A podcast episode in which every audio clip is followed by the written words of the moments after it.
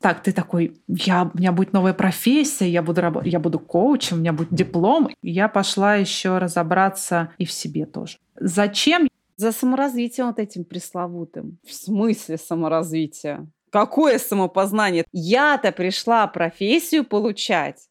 Я слезла с лошади, я тебе сейчас расскажу, как. Как эта шпионка под прикрытием. Насилует эту лошадь снова и снова, она там уже сдохла да, давно. Вот в этот самый момент я не занимаюсь коучингом. Погрузила я в проблему, да? Все равно ползла к своей цели. Важно, чтобы нравился процесс. Но по-другому на нашем рынке, к сожалению, никак. Возникает необходимость становиться предпринимателем. Мне столькому еще всему надо научиться. Прости, Господи. Привет, я Ирина Пименова. Привет, я Женя Половникова. И вы слушаете подкаст «Один на один с коучингом».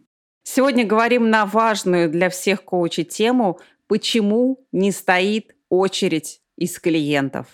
Да, тема, конечно, важна для всех э, выпускников коучинговых школ, как и какие могут быть причины тому, что у меня на руках диплом, я отучился, я хочу работать, а клиентов нету. Сегодня разберемся, а, какие могут быть причины и что с этим делать. Мы в ходе подготовки к этому подкасту выделили два основных фактора, которые влияют на коуча и на среду. Э, факторы внешние и факторы внутренние. Из э, внешних факторов мы сейчас обратимся к списку, который предлагает нам ICF, э, Международная федерация коучей. Совместно с компанией Pricewaterhouse они периодически проводят очень глубинные исследования рынка коучей и коучинга. Мы заглянули в это исследование и хотим с вами поделиться несколькими факторами, как раз которые определяют вот проблемы как раз рынка коучинга. Жень, расскажешь? Ир, я, наверное, не буду э, долго с подробностями рассказывать каждый пункт, а, потому что любой коуч, который нас будет слушать, он поймет, о чем идет речь. И мы с тобой, озвучив э, внешние факторы, плавно перейдем на внутренние факторы, которые, на мой, например, взгляд, имеют большее значение в этой теме, нежели внешне. Итак, ну, я думаю, что ни для кого сейчас не секрет, для коуча, который начал свою практику, что э, в нашей профессии отсутствует э, стандарт профессии. И, как следствие, а, происходит дискредитация профессии коуча в массах. Люди без квалификации называют себя коучами, что, естественно, мешает нашему профессиональному развитию. А еще одна причина еще одна проблема коучинга в России – это в обществе нет привычки платить за работу специалистам помогающих профессий. Также у нас есть некоторая путаница с тем, кто такой тренер, кто такой консультант, мотивационный спикер, коуч. Многие люди даже не понимают, в чем состоит их отличие между этими специалистами. Еще, на мой взгляд, одна из э, важнейших проблем в коучинге состоит в том, что есть некая трудность в оценке эффективности коучинга. И достаточно небольшое количество данных об эффективности коучинга. Соответственно, у рынка возникает не, непонимание, в чем состоит преимущество коучинга. Да, Жень, знаешь, хотела сказать, что мои знакомые все, практически с кем я разговариваю на тему коуча, коучинга, они знают, что я коуч, давно работаю в этой области, у меня есть а, какие-то клиенты, я им 10 тысяч раз рассказывала, что это такое и как работает коуч, и что, и даже я проводила сессии для них. И до сих пор мне говорят, ты знаешь, Ир, а, вот а, там моя подруга сейчас стала коучем, она проводит коуч-сессии на тему «Как продать квартиру». Я говорю, господи, это же не коучинг. А, и вот, и вот эти заблуждения, что коуч, он такой типа учитель, коуч по инвестициям, коуч ну, по финансам, да, коуч по недвижимости. Вот это нарицательным каким-то становится в обществе, что коуч — это тот, кто, кого надо нанять, чтобы он тебе рассказал, как то или иное как ту или иную область осуществить, как что-то делать, да, как будто это тренер какой-то. То есть... Это в лучшем случае, Ир, это в лучшем случае тренер, в худшем случае коучами называют себя все, кому не лень. Мы это слышали уже много раз, да? И этот коуч, и этот коуч. И если ты не понимаешь, как себя назвать, и свою деятельность вот эту как-то как, как-то вообще каким-то словом найти, ты называешь это коуч. И поэтому наша профессия, она как-то смешалась с, с рынком каких-то непонятных людей, который плюс ко всему еще нашу профессию дискредитирует очень серьезно. Я надеюсь, что наши слушатели знают о том, что сейчас АРК э, занимается как раз э, этим вопросом и готовит профстандарты. В общем, работа над этим идет. И если такие вопросы возникают, то я прям всех, говорю, отправляю к Андрею Кролихину, который очень плотно этим занимается.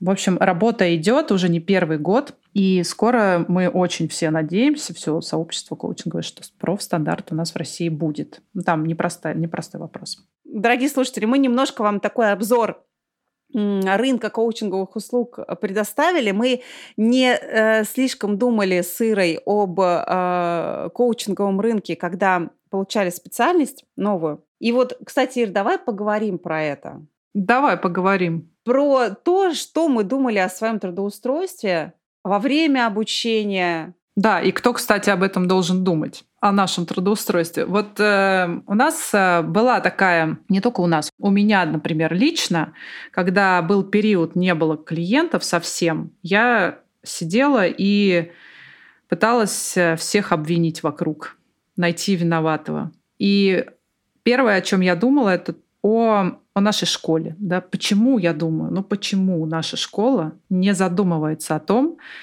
как трудоустроить своих студентов. Когда мы идем на обучение, у нас есть какая-то цель. Да? А, но тогда у меня как-то не было такой глубинной цели, какую я ее вижу сейчас. Она сейчас трансформировалась. А тогда это было просто причем в голове сидела, да, трудоустройство. Сидела эта, эта мысль, когда... И она была решающей, кстати говоря. Я как маркетолог искала разные плюсы и минусы разных курсов. Выбрала я ФАМИМО в результате фасилитация, модерация, медиация именно потому, что куратор курса а, на пробной вот этой на ознакомительной встрече говорила о том, что очень много заказчиков, очень много заказов, и в конце все студенты будут трудоустроены, будут обеспечены заказами. И помимо всего прочего, помимо работы с группами, каких-то интересных предметов, я обратила внимание на это. Я думаю, о, класс! То есть сейчас я я на тот момент уже ушла с работы, у меня не было работы, и коучинг или... Вот я искала новую профессию. Я думаю, так, вот это будет моей новой профессией, и после этого я прям пойду работать и продолжу. Переквалификация моя э, будет э, как бы окуплена. И что же я получила в, резу... в результате? Э, я проходила где-то месяц на занятия, но внутри сидело какое-то чувство сопротивления, что ли, какое-то противоречие. Что-то тянуло меня в другую сторону тянуло меня в коучинг. Я понимала, что я даже списки себе составляла, плюсы и минусы, потому что никак я не могла вот спокойно э, смириться, что ли, что я теперь вот в этой профессии иду, а вот тут где-то параллельно существует э, коучинг. Почему-то мне это не давало покоя. И я помню даже субботу, когда я на перемене, у нас был тренерский курс, я как-то шла по коридору и, и поняла, что вот в этой аудитории происходит занятие коучингу. А, и я стояла под дверью, вся перемена уже закончилась. Я таким нелегалом стояла и слушала. Не могла просто уйти. Я уже понимала, что у меня началось занятие, я стояла, не могла уйти. И Тогда я помню, еще думала взять два курса параллельно, но не смогла это сделать. Э, по некоторым причинам все-таки я э, перешла на курс коучинга. Это было такое какое-то эмоциональное решение, какой-то внутренний позыв, посыл. Э, я ему поддалась, я поняла, что не могу больше сопротивляться, не могу себя вымучивать вот на чем-то другом ради даже клиентов, ради трудоустройства и перешла на курс коучинга, не совершенно не заботясь о том, что там будет в конце и что у меня там будет с клиентами. А что тебя так привлекло в коучинге? Зачем ты пошла на обучение коучингу? Ты знаешь, меня всегда интересовала психология, я всю жизнь как-то читала какие-то журналы по психологии, книжки, вот пыталась разобраться с собой, с внутренним миром, с людьми вокруг. И какое-то было такое чувство, что я чем-то не тем. Ну, нет, знаешь, даже не тем. Мне, в принципе, я довольна своим образованием, своей работой. Я работала маркетологом э, и руководителем отдела развития. В общем, меня все устраивало. Но у меня было такое впечатление, что вот где-то есть параллельный мир, и совершенно отличное от моего мира, мироощущения, мироустройства есть какая-то другая реальность как будто. То есть как будто есть какие-то люди, угу. которые делают что-то не так, как я, и получают от этого удовольствие какое-то прям неимоверное, вот э, какое-то внутреннее другое.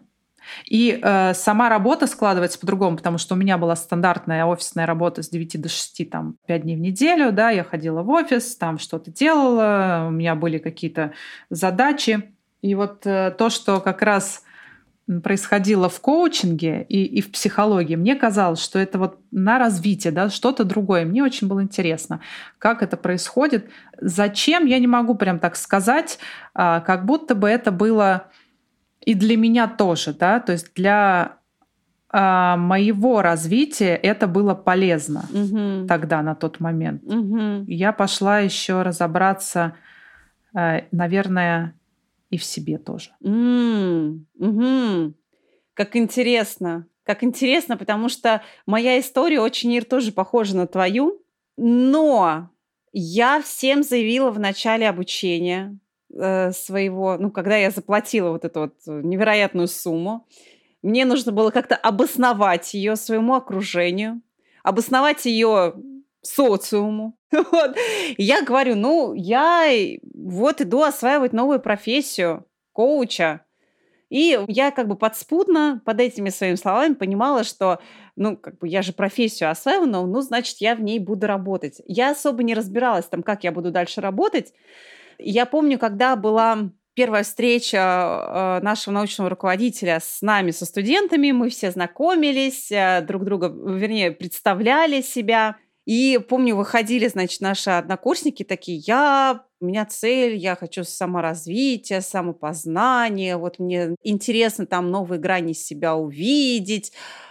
Я в смысле саморазвития? Какое самопознание? То есть тогда это для меня было вот на уровне какого-то не от мира всего вообще это что-то вот здесь сейчас происходит. Я-то пришла профессию получать серьезную профессию, модную профессию, востребованную профессию. Какое саморазвитие? Вы что, вы о чем? И я вышла, говорю, я вот, значит, профессию хочу получать, там все такое, та-та-та. И ты знаешь, Ир, что самое интересное, с течением времени я поняла, что на самом-то деле, конечно, не за профессией я шла. Я шла за тем, чтобы за саморазвитием вот этим пресловутым, чтобы себя лучше узнать, чтобы себя лучше понять. Это была моя истинная цель.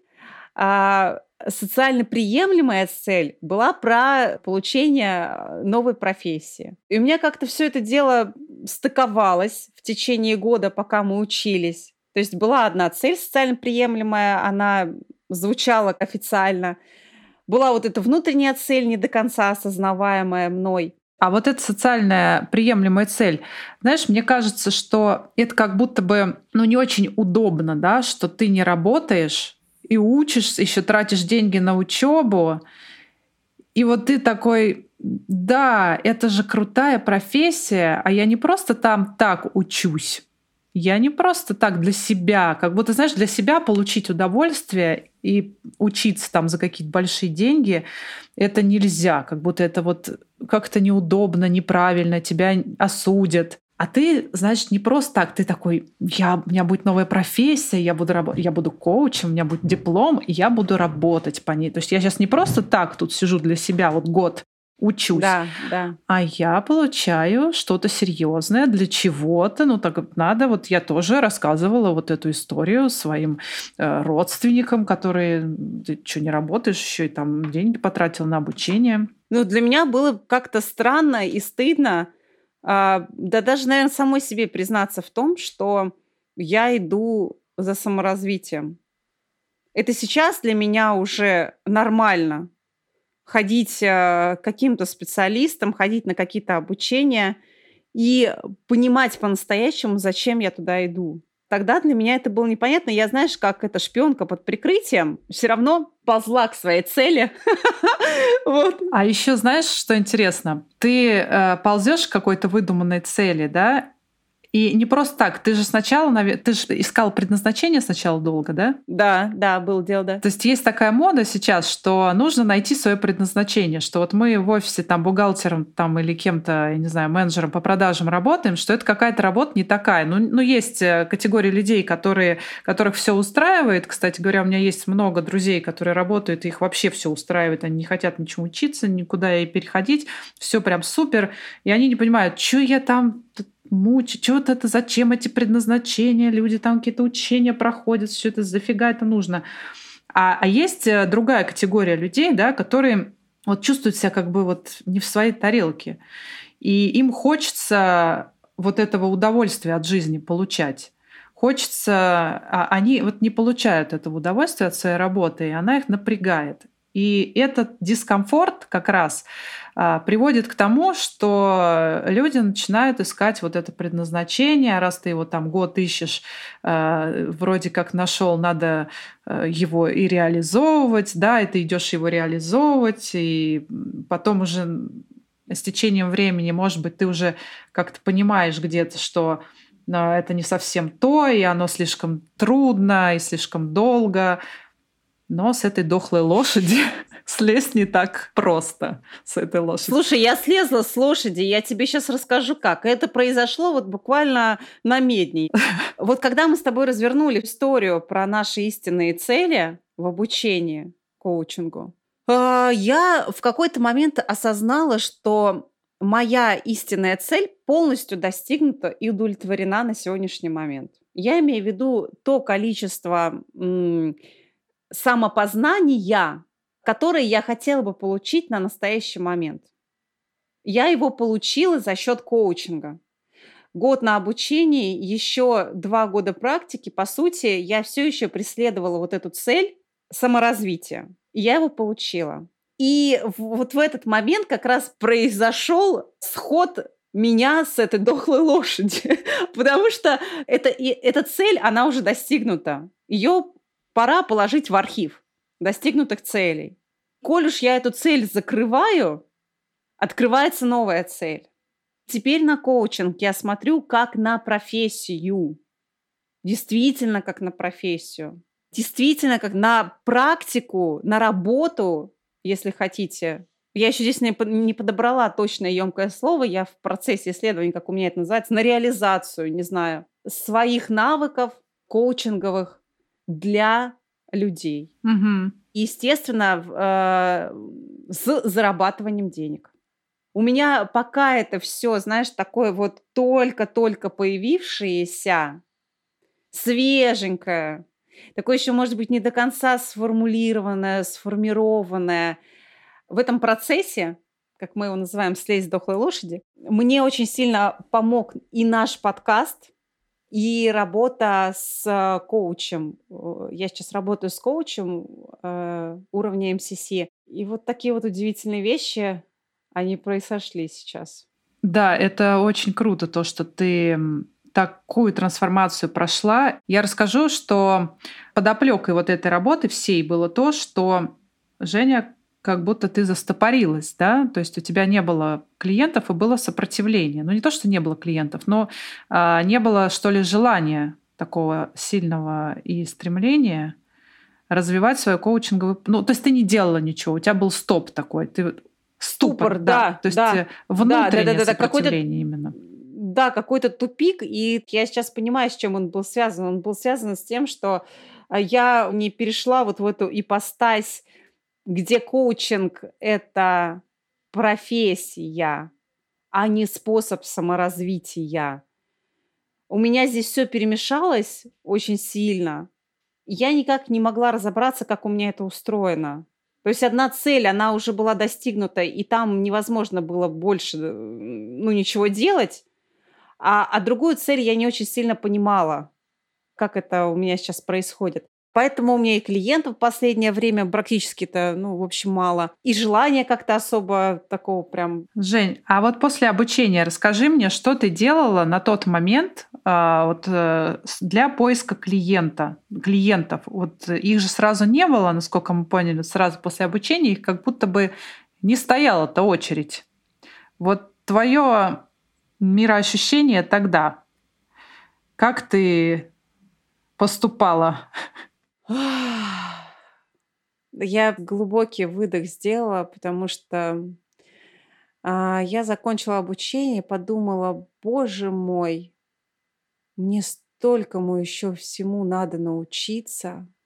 Я какая-то, я почувствовала себя не до, не, не до каким-то специалистом, а, которым, которому еще для того, чтобы выйти и предлагать свои услуги и работать с клиентами, еще надо пройти курсы по макияжу, курсы по фотографии, курсы по продвижению, курсы по копирайтингу, а, по, там, не знаю, по видеомонтажу для сторис. А, надо, надо обязательно похудеть. Чтобы хорошо выглядеть а. на фотках.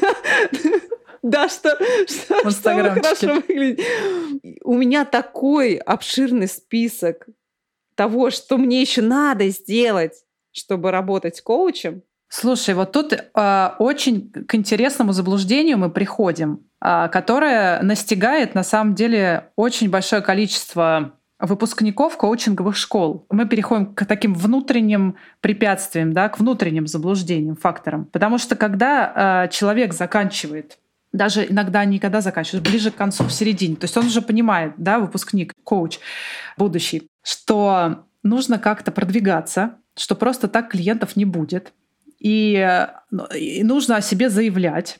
Но тут э, возникает внутренний конфликт, потому что я еще вроде как не коуч, я помню по себе, да, то есть я не могу себя назвать коучем, потому что у меня нет практики, у меня нет опыта, я вообще не, иногда э, забываю там, как контракт сформулировать, да, и за, за, заключить вообще контракт, да, какой, да. как, о каком тут э, можно говорить внутренней роли коуча, да, то есть я не могу о себе заявить как о коуче, но есть заблуждение такое, что как будто бы нужно в Инстаграме продвигаться, а в Инстаграме нужно о себе а, заявить, написать пост, что я коуч, ну как минимум, да, и какой-то сторис снимать, и, в общем, говорить о том, что такое коучинг, что я являюсь коучем, что я делаю. И для того, и как будто происходит вот это вот заблуждение, что а, вот это целевое действие для того, чтобы появился клиент, это написать постик в Инстаграме о том, что я коуч, я готов там, брать клиентов. И, значит, вот после этого поста сразу ко мне посыпятся лайки, комментарии и повалят ко мне клиенты. И человек, подготавливаясь к этому целевому действию, он может год к этому действию готовиться. Он mm-hmm. думает, так, мне нужно научиться копирайтингу, мне нужно поработать с психологом или с коучем, чтобы быть готовым, что я вот уже могу вот это раскрыться, всем заявить, утвердиться как коуч. И это действие он не совершает потому что там три месяца копирайтинга, три месяца курсов по продвижению э, коучей для коучей, потом три месяца фотографии, работа с каким-нибудь коучем, еще там три месяца э, работа с визажистом, там как делать визаж, как монтировать фото, видео, как снимать видео, надо купить еще кольцевую камеру, да, микрофон купить, это еще куча затрат идет на покупки и подготовку вот этого выкладывания вот этого всего в Инстаграм что проходит год, человек готовится к этому целевому действию, потом выкладывает это все в Инстаграм, и не то, что с первого поста не видит вообще никаких лайков, комментариев, клиентов и вообще ничего, но там, где через полгода он их не увидит, и э, это приводит э, зачастую э, к выгоранию, во-первых, к потере времени, во-вторых, к выгоранию, и, и в-третьих, э, вообще к, иногда к потере интереса к коучингу на самом деле. Потому что если ты не востребованный коуч, тебя никто с тобой не хочет работать, ты как бы не видишь заинтересованности в этом и видишь вот это заблуждение только один канал продвижения, и ты на него вот клюешь, клюешь, клюешь в эту сторону, туда давишь, давишь, давишь, и ты не являешься специалистом, пытаешься сам как это все. Некоторые просто самостоятельно, это долгий путь, да, долгий и... Долгий, нудный, и он может не закончиться целевым действием, как у меня. Вообще, да, некоторые... Ира, чтобы ты понимала, у меня до сих пор нет поста, в котором я говорю, я Женя Половникова, семейный детский коуч, приходите ко мне, там, тра-та-та-та-та. Вот, пожалуйста, да, то есть у меня было куча обучений, мне казалось, что я еще чего-то там не докрутила, не понимая, что у меня сейчас на руках уже есть профессия, которой я могу зарабатывать уже сейчас, ничего больше не докручивая, не докладывая в свою копилку знаний еще знания. Попробовать зарабатывать вот просто на, на том, что я уже умею делать. Столько, сколько зарабатывают новички. Ничего страшного, да, да, окей. И вот этот фокус на слабых сторонах, это, честно сказать, не слишком по коучинговому. То есть, э, на мой взгляд, есть, знаешь, такое, как сказать, это коучинговое мышление, которое мы осваиваем в процессе обучения. Оно как будто бы в нас прорастает потихоньку, потихоньку, и на первых порах мы все еще э, скатываемся в привычные паттерны, шаблоны э, мышления и, соответственно, действий. И вот мой привычный шаблон, например, на тот момент был, ну, как в школе учили, что там надо свои, значит, слабые стороны подтягивать. Вот моя слабая сторона – это писать. Я, э, ну, хотя в школе пятерки, конечно, были, ну, как-то они так просто, просто были, и все. Не, не отразилось как на моей жизни, вот писательской. И мне казалось, что ну вот надо развивать писательство. Оно никак не развилось. Ну вот сходила я на обучение. Э, я подумала, так, надо перещелкивать этот тумблер на сторону сильных наших сторон. И вот мы, кстати сказать, с сейчас и пошли этой дорогой. Например, мы пишем подкаст и рассматриваем нашу, наш голос э, как нашу сильную сторону идем в этом направлении. Да, и как раз желание, возможность коммуникации и наши коммуникативные навыки как раз развиваем здесь, потому что, как показал опыт, э, развитие слабых сторон, он не является ошибочным, ни в коем случае. То есть, Жень, ты не жалеешь о том, что ты три месяца занималась копирайтингом, училась продвижению, это тебе в копилку знаний, конечно же, прибавило, да. и ты применяешь эти знания в другой области, ну вот не пишешь только много, только что. Но тут я хочу сказать, добавить про тесты гипотез, да, то, что это вот моя э, теория, что ты этим самым как бы тестировала свою гипотезу о том, смогу я писать или не смогу. И здесь я хочу отметить еще одно заблуждение, ну, ошибку, может быть, да, начинающих коучей. А она заключается в том, что берется какое-то какое убеждение одно, и оно берется как абсолютно верное. То есть, что Инстаграм, допустим, является единственным и самым кру- наикрутейшим вариантом сейчас вообще вот в России и в мире для продвижения коуча. Я ни в коем случае не хочу сказать, что в Инстаграме нет клиентов, и это не рабочий инструмент для коучей, что там все совершенно не работает. Это, э, конечно же, не так. В Инстаграме есть клиенты и есть успешные коучи, есть примеры э, многомиллионных заработков, прямо так, э, наверное, скажем, коучей в Инстаграме, да, но нужно понимать, изначально какое-то исследование провести, какой-то тест, гипотезы провести, что именно для вас это рабочий инструмент. Потому что я совершенно убеждена, что Успешным человек становится не тогда, когда получает какой-то результат, какую-то награду, да, какой-то а, вот он стоит в конце своего пути, и вот он получил а, там, я не знаю, как это называется, это золотая кнопка Ютуба, да, или какой-то у него там миллион подписчиков в Инстаграме, ну хотя бы э, 10 тысяч. И вот в этот момент он типа такой стоит, думает, я успешный, вот он успех ко мне пришел. Но нет, успешным человек, э, он э, до этого как-то дошел до этого нужно дойти. А чтобы дойти, надо идти. И, соответственно, успешным человек становится именно на пути, каждый день, э, выполняя какую-то рутинную работу по достижению цели, это и есть успех. То есть я абсолютно убеждена, что нужно выбрать ту деятельность по продвижению себя, которая будет приносить удовольствие ежедневно. То есть которая будет нравиться, что нужно протестировать. Инстаграм — это одна из гипотез продвижения коуча. Вот в чем ошибка. То есть человек берет Инстаграм как единственную вообще возможную модель и насилует эту лошадь снова и снова. Она там уже сдохла да, давно. А он все еще продолжает эту несчастную лошадь насиловать и себя, и лошадь, и, и вообще. И приводит это часто к тому, что, как я сказала, можно разочароваться и в коучинге вообще в целом. Вот нужно понимать, что Инстаграм из себя представляет, что это за ежедневная такая работа. Нужно понимать, что тебе вот понравится ли тебе вообще вот это ежедневно там или три раза в неделю писать посты, раз в неделю составлять контент-план, да, то есть из э, вот этих вот девяти постов там э, составлять э, какой-то креативный план на посты, визуалы сделать, фотографироваться, вот эти, обрабатывать фотографии,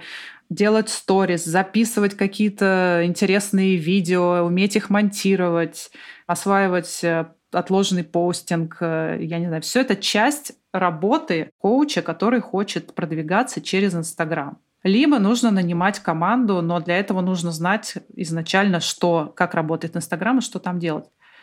А коучи не э, как бы идут и сразу вот берут обучение какое-то долгоиграющее, да, дорогостоящее и по срокам, и по деньгам, и вот эти все копирайтинги, вот как ты говорила, да, у тебя, и по продвижению, и по обработке фотографий, по обработке видео.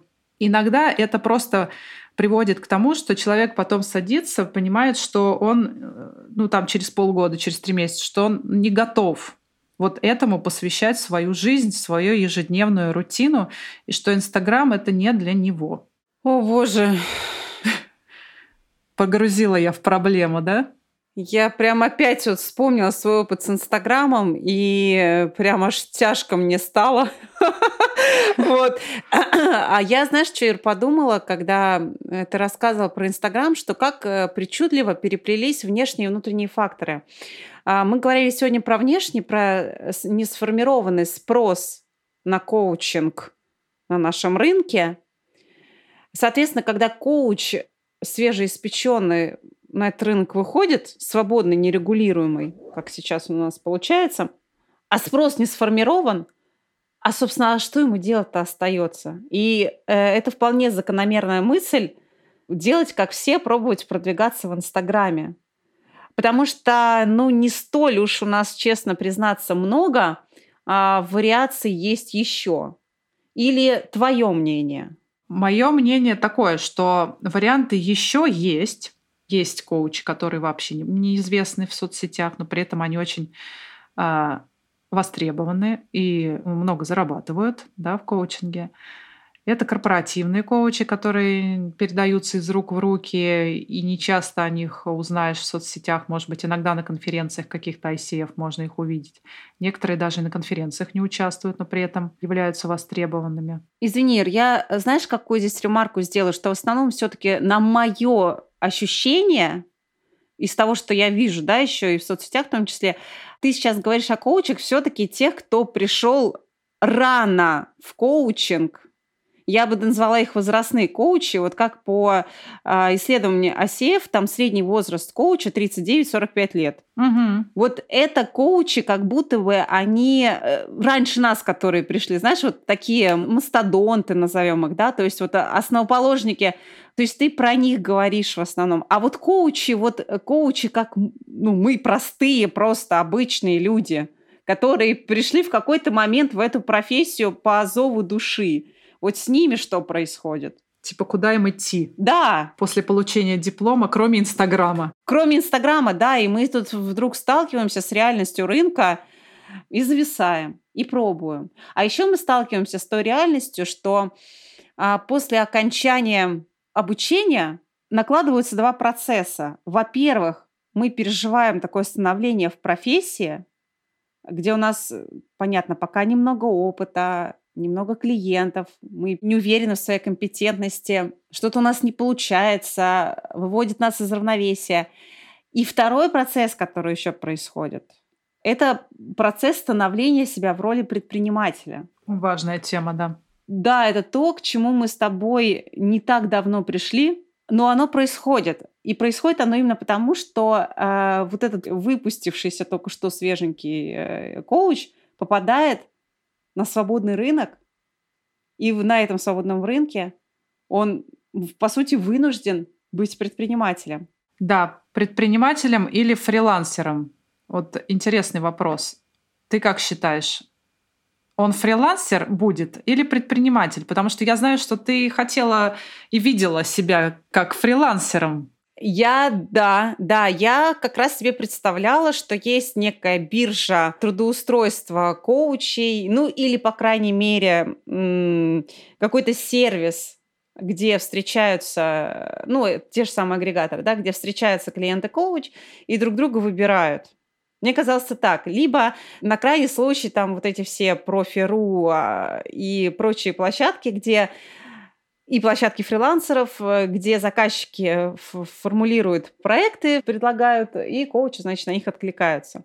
Я наивная такая после, после того, как диплом получила, ну, стала искать там в HeadHunter забила, посмотрела, а еще где-то помониторила в Job.ru, там вот это все. Ну, там слово коуч на тот момент в 2019 году встречалось, может быть, в двух или в трех ссылках. Все. Э, больше не было, все это было связано с продажами, с обучением продажам в основном в компании. Слушай, интересно, у каждого свои какие-то, исходя из своего жизненного опыта, есть свои представления о том, как же мы будем искать работу э, в профессии коуч э, когда ее закончим. Да. То есть как будто бы мы вообще не задумывались над тем, чтобы до того, как заплатить большие деньги за обучение, вообще подумать о том, а как я буду, как в этой профессии вообще устроено вот это трудоустройство. Ир, но мы же не думали с тобой тогда так прицельно о профессии. Мы шли раскрывать свой потенциал, больше понимать себя, поэтому наш фокус, он не столько был на поиске клиентов в дальнейшем. Вот. И я думала, что так оно происходит. Э, я бы хотела бы, чтобы оно так происходило. Я, я себя вот вижу таким подвижным фрилансером. А по сути я столкнулась э, с необходимостью выстраивания своего дела, своего бизнеса. Да, да.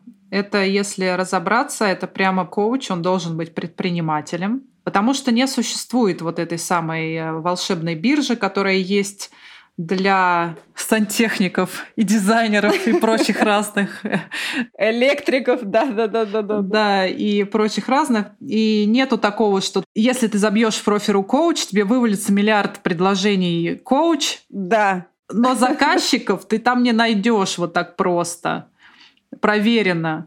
И я почему-то тоже думала со своей колокольни, думала, что я зайду да, в Headhunter и найду себе какие-то компании, а я, кстати, до сих пор от этой идеи не отказалась, и я до сих пор все-таки хочу поискать компании, в которых э, работают, может быть, внутренние коучи или которые э, нанимают внешних коучей, и с такими компаниями я, мне удалось поработать, но их э, нужно найти, эту точку соприкосновения. Это очень, вот для меня, как для начинающего коуча, это было очень непросто найти вот эту точку. Это какой-то как я вот случай, какая-то там судьба, счастье мне вот подвернулось, что я соприкоснулась с этим с человеком, который искал как раз, э, выбирал. И прошла вот, прошла отбор. Да, то есть попала вообще вот в этот сектор спроса. Но где как повторить этот опыт. У меня, допустим, не получилось его повторить. И сейчас я думаю, как вот находить этих заказчиков, как э, им представлять себя, э, как, э, куда там высылать свои рекомендации, резюме и так далее. Но я работаю в области бизнес-коучинга, да, то есть про лайф-коучинг это вообще отдельная история. И эти биржи, да, хотелось бы, чтобы они были, чтобы можно было просто прийти и найти заказчика, Ир, а на твой взгляд, э, фрилансер э, чем отличается от предпринимателя? Как ты это видишь? Слушай, фрилансер вот как раз, э, мне кажется, ему не нужно, ему не нужно думать о, о каких-то дополнительных затратах на свое, допустим, продвижение, угу. на свой личный бренд, на выстраивание команды которая бы занималась а, там продажами, продвижением, видеооператоров, там, я не знаю, кто там монтирует, какие-то ассистенты, помощники, кто выкладывает посты тебе, кто пишет или редактирует твои тексты. Вот эта вот вся история, она фрилансеру не нужна. Он предлагает свои услуги, ищет, находит заказчика, выполняет заказ. Сейчас есть э, такое мнение, что коуч, он должен быть self-бренд, да, то есть это бренд самого себя, и тебе нужно себя продвигать. То есть ты, это не простая услуга, это, это не просто сантехник, который пришел, что-то сделал. Тебе нужно свою личность продать, потому что человек работает с человеком, ему важно, чтобы ты понравился, чтобы тебе можно было доверять, чтобы ты как-то вот подходил по каким-то личностным характеристикам. У всех вот это вот этот тест, как это называется, личный тест, а, химия, когда срабатывает. Да, да, да, да, да, да. Chemical тест да, на совместимость личности, когда она нравится и тебе хочется с этим человеком работать. Здесь это важно, и поэтому достаточно сложно донести свою личность просто через объявление какое-то, даже через отзывы. Ну, есть у тебя отзывы, ну и что? А это не, совсем не значит, что мне конкретно моей личности с твоей личностью будет приятно там делиться, и что я буду видеть какие-то дополнительные факторы в этой работе. Угу. Поэтому это не фриланс. Но фриланс достаточно сложно в коучинге. Поэтому коучинг, он должен прямо вот себя как-то свою репутацию нарабатывать, да, то есть где-то выступать, где-то с какими-то мероприятиями, мастер-классами, какими-то презентациями, иметь какую-то тему, какую-то базу, чтобы было за что э, зацепиться, чтобы было понятно, о, о чем ты коуч, с какими вопросами к тебе идти. Вот мне кажется, поэтому это бизнес целый. Угу. Много чего надо уметь. Да, и здесь э, как раз не очень сильно совпадают наши изначальные ожидания с тем, что происходит в реальности. Получая профессию коуча, на мой взгляд, сейчас стоит отдавать себе отчет в том, если вы, конечно, не идете учиться от компании, которая уже, вы знаете, наймет вас в качестве коуча, то надо понимать, что вам недостаточно профессии коуча, вам э, возникает необходимость становиться вот э, этим самым предпринимателем. А это очень сложный переход, очень сложный переход. То есть эта профессия как будто бы нас перебрасывает э, в, вот в тот другой мир, про который ты говорил в начале, что как будто бы существует какой-то параллельный мир. И интересная штука и волшебство э, коучинга заключается в том, что мало того, что вы э, получаете свою дозу необходимую вам саморазвития, самопознания в течение обучения, вы получаете новую профессию, а потом в дополнение к этой профессии необходимость а, совершить переход из наемного работника в предпринимателя. Ну, это у многих происходит. Я сейчас не говорю про всех, но э, многие коучи потом уходят с работы, вы видите посты про то, что «А, ура, я ушел с работы, там, поздравьте меня, я теперь вот в свободном плавании, я свободный коуч». Думаю, что такие коучи еще не очень сильно понимают даже, что они перешли в квадрант вернее, не перешли, а где-то подзависли. Они уже не наемные работники, но они еще и не предприниматели. Собственно говоря, что произошло со мной. После того, как я ушла с работы, мне понадобилось э, некоторое время, по меньшей мере год, чтобы осознать, что я нахожусь в переходном периоде. И это очень сложная история. Угу. А меня, знаешь, чего очень сильно раздражало в этом переходном периоде? Меня прям бесило. Я прям до сих пор чувствую эту эмоцию. Прям она меня вымораживает.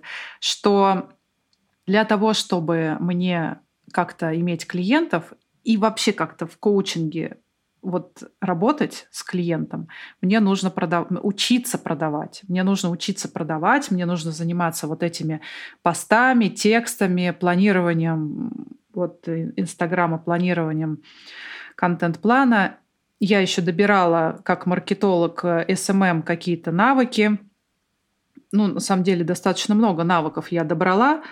И сейчас э, неплохо разбираюсь э, в соцсетях, как технические, так и не технические, то есть как soft skills, так и hard skills у меня прибавилось огромное количество понимания этого бизнеса, но я понимала, что вот в этот самый момент я не занимаюсь коучингом. Я не работаю по тому предназначению, которое выбрала. То есть я трачу практически 100% своего времени, но у меня там были какие-то коуч-сессии, потому что я не могла совсем без коуч-сессии, мне хотелось поддерживать практику, если ты не практикуешь, ты теряешь вообще навык. И вот эта необходимость работать не на той работе, которую ты выбрал, меня вот прям вообще вымор... Я прям чувствовала, что вот я сейчас делаю что-то. Это не вклад в мою профессию. Я не развиваюсь как коуч в этот момент. Я не развиваюсь я не в сессии, я не делаю как-то свою профессию глубже, лучше. Я в какой-то другой области работаю. Вот я выбрала работать коучем. Я хочу проводить сессии, я хочу работать с клиентами, я хочу нарабатывать, хочу работать с ментором, хочу это время, а у меня его нет, потому что я должна практически 8 часов в сутки заниматься Инстаграмом, продвижением, вот этим, вот этим, вот всем. А на это уходит очень много моральных, ментальных вообще каких-то вот э, сил и времени. Вот э, записывать видео, да, там как-то формулировать свои мысли, вот какие-то темы придумывать, э, монтировать, писать, редактировать, выкладывать, отложенный постинг. Это все кажется так просто, написал, выложил, но на самом деле час это, не, это вообще не время для этого дела. Ир, я предлагаю в конце э, нашего сегодняшнего подкаста сформулировать формулу частного бизнеса коуча. Я поясню сейчас, что я имею в виду. Вот если мы нарисуем диаграмму в виде кружочка и выделим в ней сектора, что делает коуч в своем бизнесе коучинговом? Первое. Он занимается коучингом он занимается продвижением, он занимается там написанием постов, он занимается анализом, не знаю, ЦА в какой-то момент, он занимается нетворкингом.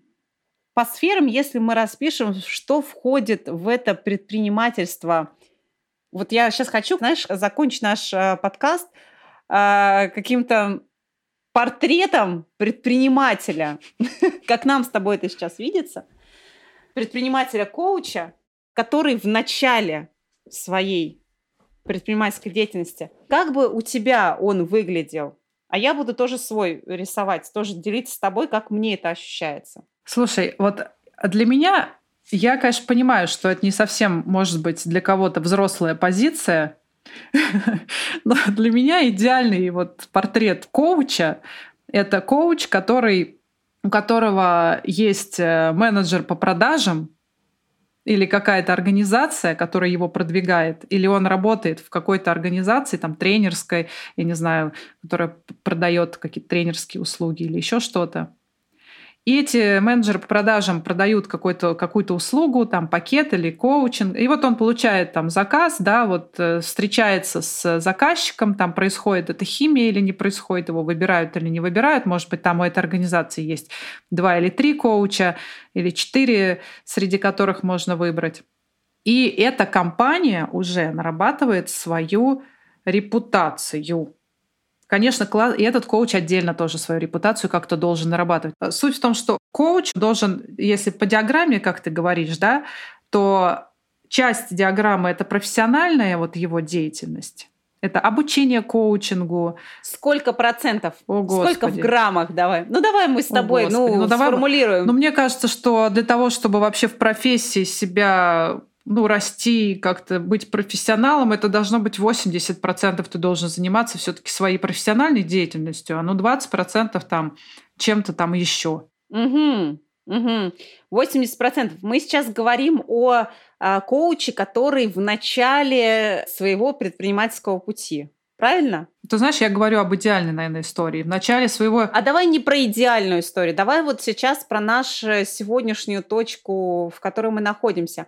Вот мы, как начинающие, супер начинающие, супер-мега начинающие предприниматели, к чему мы с тобой сегодня пришли, да? Предприниматели-коучи. Это сложная комбинация, на мой взгляд. И я бы хотела бы ее препарировать, посмотреть, из чего она состоит. Тогда, в таком случае, э, профессиональная деятельность, обучение и ведение коуч-сессий в том числе, сколько бы заняла бы у такого предпринимателя в граммах или в процентах? Ну, тогда процентов 20, я думаю. Угу. А, а 80% он будет заниматься продвижением себя и поиском клиентов какими-либо путями. Но по-другому на нашем рынке, к сожалению, никак. Это мы говорим о коуче, у которого нет очереди из клиентов, да, то есть мы не говорим о тех психологах, у которых есть уже своя репутация, своя частная практика, и которые пришли просто добрать компетенции коуча, чтобы вот привнести что-то, там, дополнительную диверсификацию какую-то в свою профессию. Мы говорим о тех людях, которые до этого занимались чем-то другим, пришли переквалифицироваться, да, и пришли в новую профессию без очереди из клиентов, без какого-то дополнительного вот этого вот ресурса клиентского. Угу. И никогда с этим не сталкивались. Угу. Тогда им придется заниматься, вот, к сожалению, наш рынок диктует, что нету никакой поддержки такой уж прям супер крутой, где тебе ты придешь куда-то и тебе вольют там десяточек клиентов в месяц. Нет, надо строить свой бренд, и это долгая достаточно работа угу. и очень индивидуальная, очень индивидуальная. То есть у каждого вот это целевое действие, оно свое, у каждого вот этот вот тумблер свой. Тумблер свой, но если мы вспомним принцип Паретта, да, 80 на 20, да, то что 20% усилий приносит 80% результата. Хотелось бы найти эти 20%. А, то есть ты хочешь сказать, что каждый ищет свои вот эти вот э, 20%, к которым он будет прикладывать максимальное количество усилий? Хорошо бы, если бы люди знали об этом, да, и искали бы вот эти 20%. Они есть, да, конечно, конечно, для каждого есть свое действие, простое, да, достаточно простое. Поэтому я сказала, что процесс самое важное. Важно, чтобы нравился процесс. Потому что для кого-то ведение Инстаграма — это прямо как э, пахать э, в поле на лошади.